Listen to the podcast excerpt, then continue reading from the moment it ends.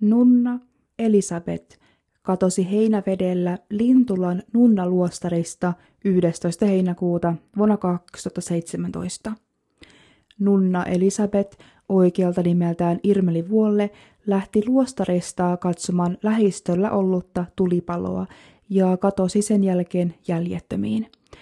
Tämä on Irmeli Vuollen tarina.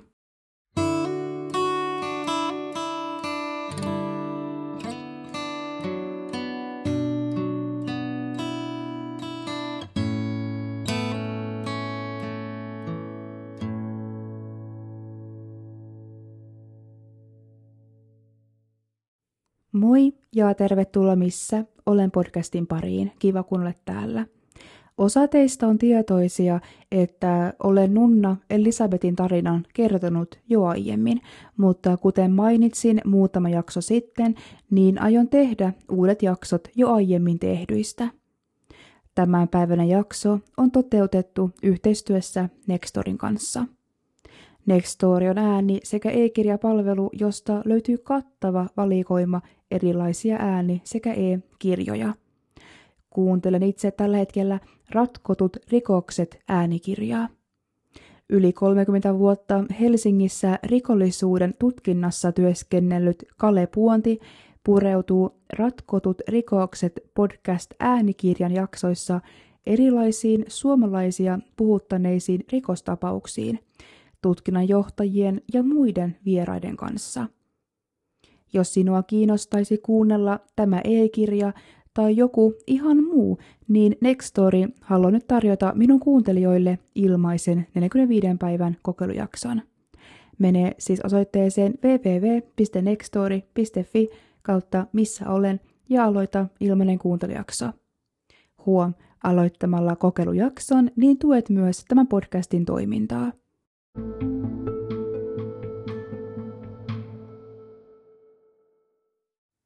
Nunna, Elisabetin ystävä, on kirjoittanut Nunna Elisabetista kauniin muistopuheen. Haluan kertoa sen myös teille. Tästä kirjoitelmasta saa hyvän käsityksen, minkälainen ihminen Nunna oli. Äiti Elisabet, Irmeli Vuolle, tuli Lintulan luostariin kesäkunalussa 1964. Kansakoulun käynyt 21-vuotias neito asettui tuolloin vielä pääosin venäjäkieliseen ikääntyvään luostariyhteisöön. Alusta asti hänen osakseen lankesivat monet raskaat työt luostarin navetassa, keittiössä, heinäpellolla ja kynttilätehtaalla. Äiti Elisabeth oli lapsenomaisen yksinkertainen, mutta omalla tavallaan lahjakas ihminen – hän seurasi omaa aikaansa lukemalla sanomalehtiä. Hän rakasti Kalevalaa ja suomalaista kansarunoutta ja luki vuosien mittaan hengellistä kirjallisuutta pyhien elämäkerroista Filokalliaan. Uudet kirjat hän otti aina mielellään luettavaksi. Luostarielämässä köyhyyden ihanne kosketti häntä erityisesti – Halkojen pinoamista ja keittiötöitä hän kutsui aina köyhien kuntosaliksi. Tuo ajatus huvitti ja nauratti häntä vuodesta toiseen, joka viikko. Hän sanoi itseään köyhäksi ja näki rikkaudekseen syksyllä kellastuvien lehtien kullan ja talvella valkoisella hangella loistavat timantit. Usein hän avasi toistenkin silmät näkemään ympäröivän kauneuden. Hän rakasti eläimiä ja muisteli usein syyskesän hetkiä, jolloin hän oli ollut lammas paimenena yhdessä äiti Varvaran kanssa. Keväällä hän toi aina kielokimpun kirkkoon Golgataristin juurelle ja sommitteli kesällä harankan kelloista ja lempikukistaan päivän kakkaroista pieniä asetelmia luostarin ruokasaliin, trapesaan. Toimissaan hän noudatti kerran oppimia tapoja. Lattian hän pesi aina vanhanaikaisesti luuttuamalla, eikä koskaan suostunut käyttämään pölyimuria tai moppia. Äiti Elisabetin taiteelliset taipumukset ilmenivät käsitöinä ja runoiluna. Hän ompeli käsin persoonallisia räsynykkeja, myyntiin luostarin kauppaan ja kirjoitteli eläin- ja luontoaiheisia runoja, joissa oli vaikutteita kansan runoudesta, saduista ja rukouksista. Näitä runojaan hän antoi usein nimipäivälahjaksi toisille sisarille ja ystävilleen. Äiti Elisabetin kiintymys kirkkoslaaviin kielisiin Jumalan palveluksiin periytyi hänen varhaisilta luostarivuosiltaan. Slaavinkieliset palvelukset ilahduttivat häntä aina myöhemminkin, kun luostarissa vieraili venäjänkielisiä pappeja tai laulajia. Venäjän kielen taitamattomuus ei häntä Jumalan palveluksissa haitannut. Myöhemmin hän koki omakseen myös kreikankieliset Jumalan palvelukset ja bysanttilaisen kirkkolaulun. Kielitaidottomanakin hän aisti Jumalan palveluksissa hartauden ja rukouksen voiman. Äiti Elisabeth oli luonto- ja ulkoilmaihminen. Kesäiltoina hänet tapasi kävelemässä luostarin pihapoluilta kädessään koivunoksa, jolla hän hätisteli hyttysiä. Syksyllä hän haravoi lammen hautausmaan puolesta rantaa ja istutti nurmikkoalueiden reunamille lahjaksi saamiaan kukkasipuleita, jotka kevään tulleen puhkesivat kukkimaan hänen omien polkujensa varsilla. Talviiltoina hänen rutiineihinsa kuului hautausmaalla käynti. Tietä hän valaisi taskulampun sijaan kynttilälyhdyllä. Luonnon helmassa Jumalan taivaan alla äiti Elisabeth myös kohtasi viimeisen hetkensä. Monet vuoden mittaan tehdyt etsinnät eivät ole tuottaneet tulosta, eikä äiti Elisabetin maallisia jäännöksiä ole löydetty. Toivomme kuitenkin, että jonakin päivänä saamme vielä saattaa hänet lepoon luostarin hautausmaalle. Nunna Xenia.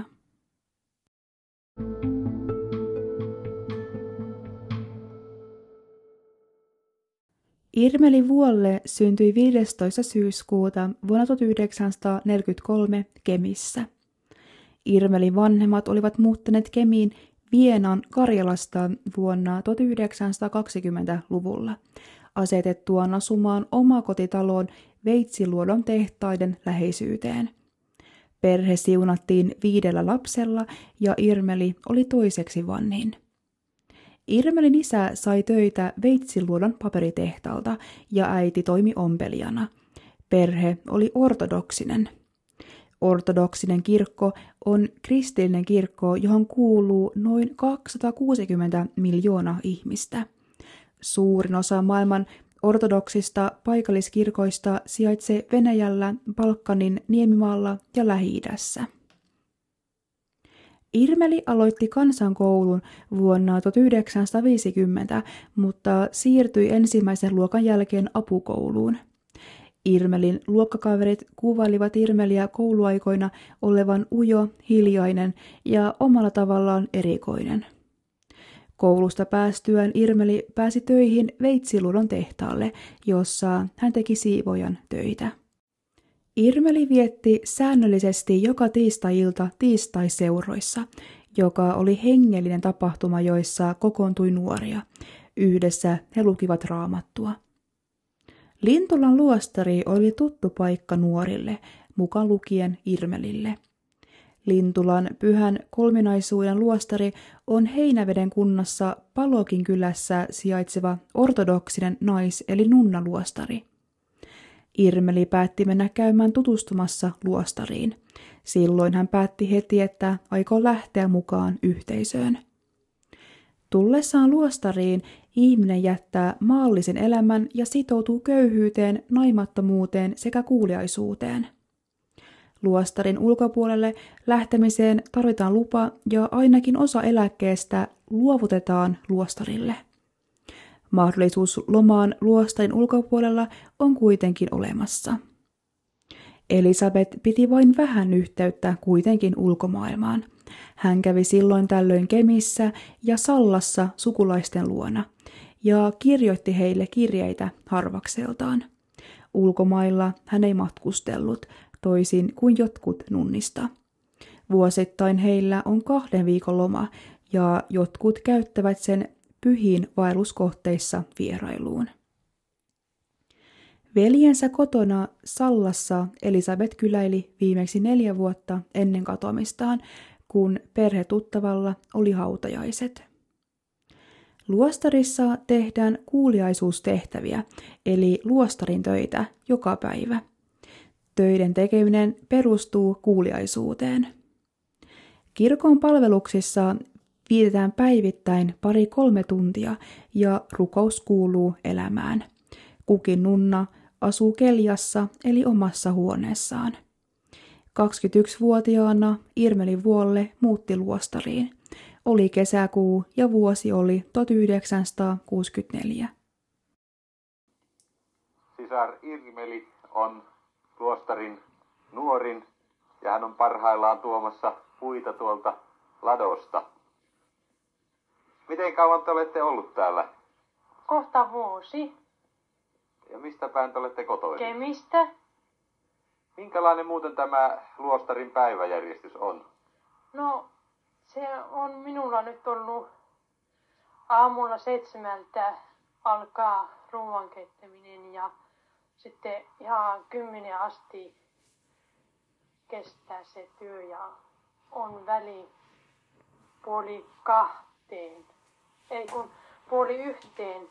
Ja sitten on säiliölämmitys, kahdelta pitää olla säiliö kiehunut ja saavat sitten kaikki ottaa kiehuvaa vettä ja kahvia ja keittää teetä, mitä vaan kukainenkin itse itsellensä keittää. No teillä on sitten lähinnä tämmöisiä palvelustehtäviä. No täällä. niin, novisilla on. Pidetään novista kaikessa töissä auttamassa kaikkia, kunhan alussa on sillä lailla. Millä tavalla te sitten osallistutte tähän hartauselämään? No, jos kerkee, niin silloin menee kirkkoon, mutta ei sitä aina kerkeä ja töiden jälkeen ei jaksa kovin olla siellä kirkossa. Mikä teidät sai sitten tulemaan tänne luostariin? No, minä olin aina koulusta asti kuullut tästä ja puhuttiin kerhoissa ja kouluissa ja kirkossa ja missä vaan toiminta oli. Alkoi aina kiinnostamaan ja enempi kiinnosti ja kiinnosti. Ja muutenkin minä olin aina semmoinen yksinäinen luonne paremminkin. Ja se on ollut siinä tärkeänä asiana. Kesäkuussa 1991 koitti nunnaksi vihkiminen juhlallisessa kirkkotilaisuudessa. Siitä oli myös uutinen Helsingin Sanomissa. Irmelistä tuli nunna Elisabeth. Luostarissa oli silloin mennyt jo 27 vuotta. Nykyisistä asukkaista nopeimmat ovat päässeet nunnaksi muutamassa vuodessa, mutta siihen aikaan oli usein hitaampaa. Piti esimerkiksi olla selvästi yli 40-vuotias. Nunnat viettää vapaa-aikaa myös ulkoilen. Heidän lenkkipolku koukkasi luostarin naapurin maatilan ympäri.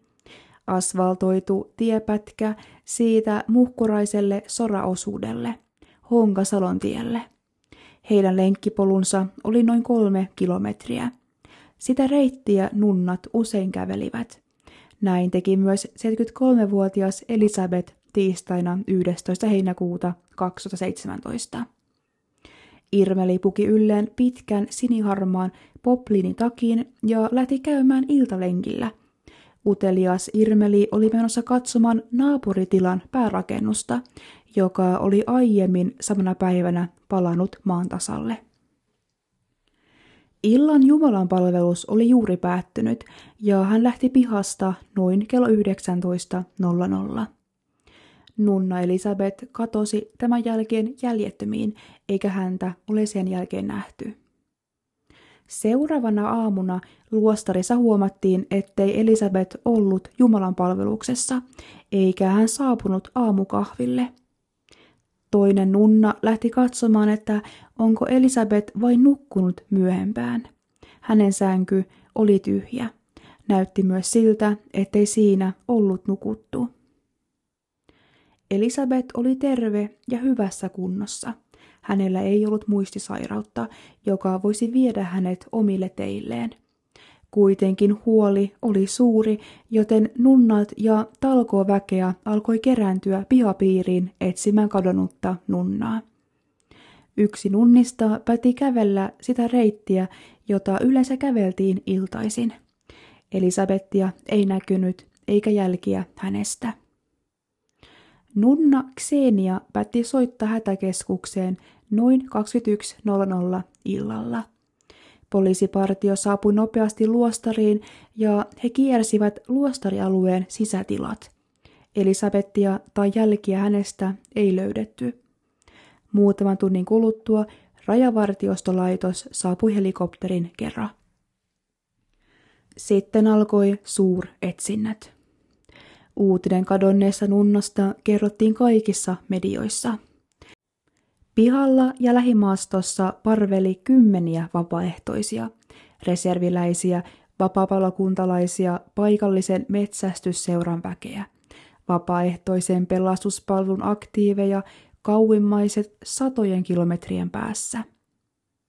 Maasto, josta nunna etsittiin, oli hankalaa. Kivikkoa, peltoja, lampia, kuoppia ja ojia. Poliisikoirien työtä vaikeutti sade, joka kuurasi jälkiä.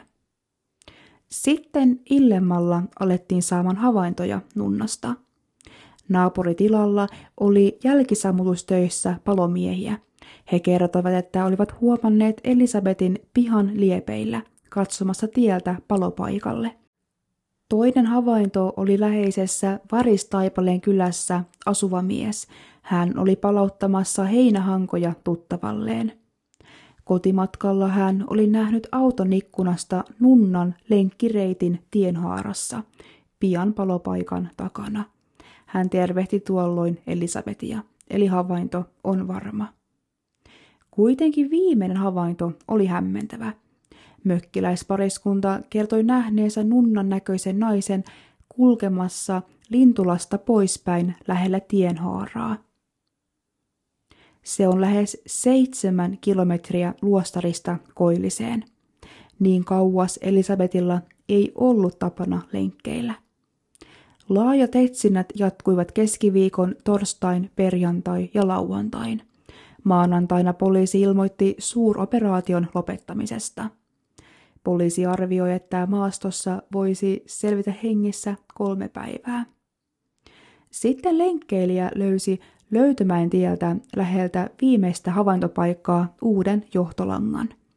Muhkurainen, vaaleanpunavalkoinen, letitetty hiusnauha. Se oli Elisabetin.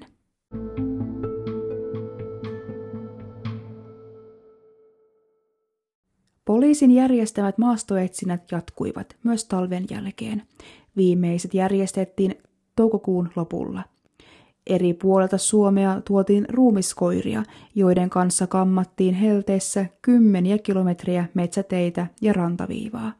Kerran yksi koirista sai vainun, mutta se ei ollut Elisabeth. Vuodet kului eteenpäin. Tätä jaksoa tehdessäni vuosia on kulunut nyt pian seitsemän – Lintulassa 2017 kesällä lomailut kirjailija Kari J. Kettula kertoi seuralehdessä, että Elisabeth olisi kuiskanut hänelle iltamessussa viikkoa ennen katomistaan. Maailmassa on nyt huonoja ennusmerkkejä. Myös se, että pian Elisabetin katomisen jälkeen tien varresta löytyi musta kynttilälyhty. Oliko joku tuonut sen nunnan muistoksi vai liittyykö se edes tähän tapaukseen? Lyhdyn omistajaa yritettiin tavoittaa mediassa ja myös poliisi halusi tietää sen omistajan. Kukaan ei koskaan ilmoittautunut. Vuonna 2021 tapaus sai hieman toivoa. Luita löydettiin heinävedeltä ja ensimmäinen ajatus oli, että ne kuuluu nunna Elisabetille. Näin ei kuitenkaan ollut. Halusiko nunna päättää oman elämänsä? Nunnan pikkuveljen mukaan Elisabeth oli tyytyväinen elämäänsä luostarissa. Tämän lisäksi ortodoksinen kirkko pitää itsemurhaa Jumalan lahjan hylkäämisenä. Luostarin lähistön maastosta on löytynyt myös paljon muita esineitä, kuten kenkiä, takki, luita, polkupyörä, suksisauva ja myös toinen valkoinen lyhty. Vain hiusnauha oli Elisabetin.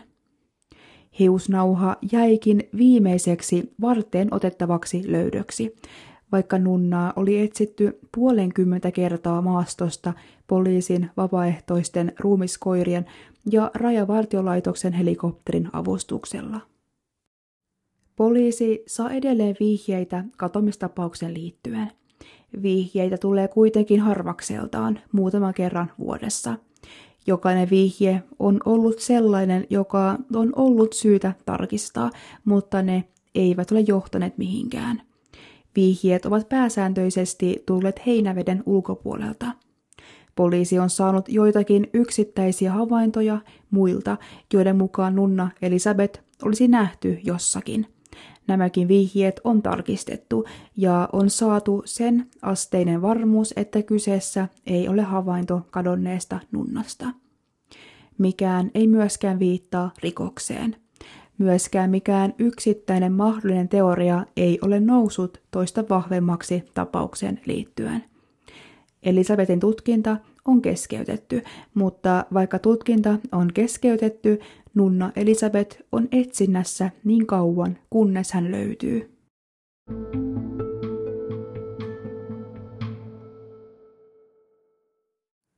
Vuonna 1999 ilmestyi Elisabetin kirjoittama Lilli Lellikki Väinämöisen kanssa paimenissa kertomus, jossa seikkailevat Lintulasta tullut Lellikki Vuohi ja Väinämöinen. Tietäjä veistää venettä rannassa, kertoo kasvattaneensa tienoon heinät Lellikille, viettää päivän vuohen kanssa ja kantaa sen illalla kotiin nukkumaan. Tarina päättyy, kun Väinämöinen saa veneen valmiiksi. Hän alkoi soutaa omia matkojaan sitä Kauasjärvelle, kunnes oli jo kokonaan kadonnut näkymättömiin.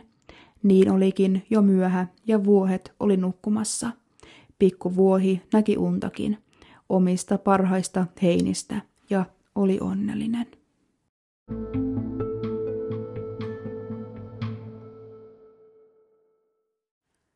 Nunna Elisabeth on julistettu kuolleeksi Etelä-Savon käräjäoikeuden päätöksellä 27. elokuuta 2019. Hakemuksen kuolleeksi julistamisesta panivat vireille Nunna Elisabetin sisarukset marraskuussa 2018. Äiti Elisabetin kuolinpäiväksi on määrätty katomispäivä 11. heinäkuuta 2017. Lokakuun 11. päivänä 2019 metropoliitta Arseni toimitti Lintulan kirkossa äiti Elisabetin ruumin siunauksen poissa olevana. Sisariston lisäksi paikalla olivat äiti Elisabetin sisarukset ja lähiomaisia. Ruumin siunauksen jälkeen pidettiin kaunis muistotilaisuus Luostarin trapesassa eli ruokasalissa. Hautausmaalle laitettiin Elisabetin hautaristi sisariston hautariviin. Nyt äiti Elisabetin sielu on saanut levon siellä, missä ei ole kipua, ei surua, ei huokauksia, vaan on loppumaton elämä. Lintulan luostarin sivut kertovat.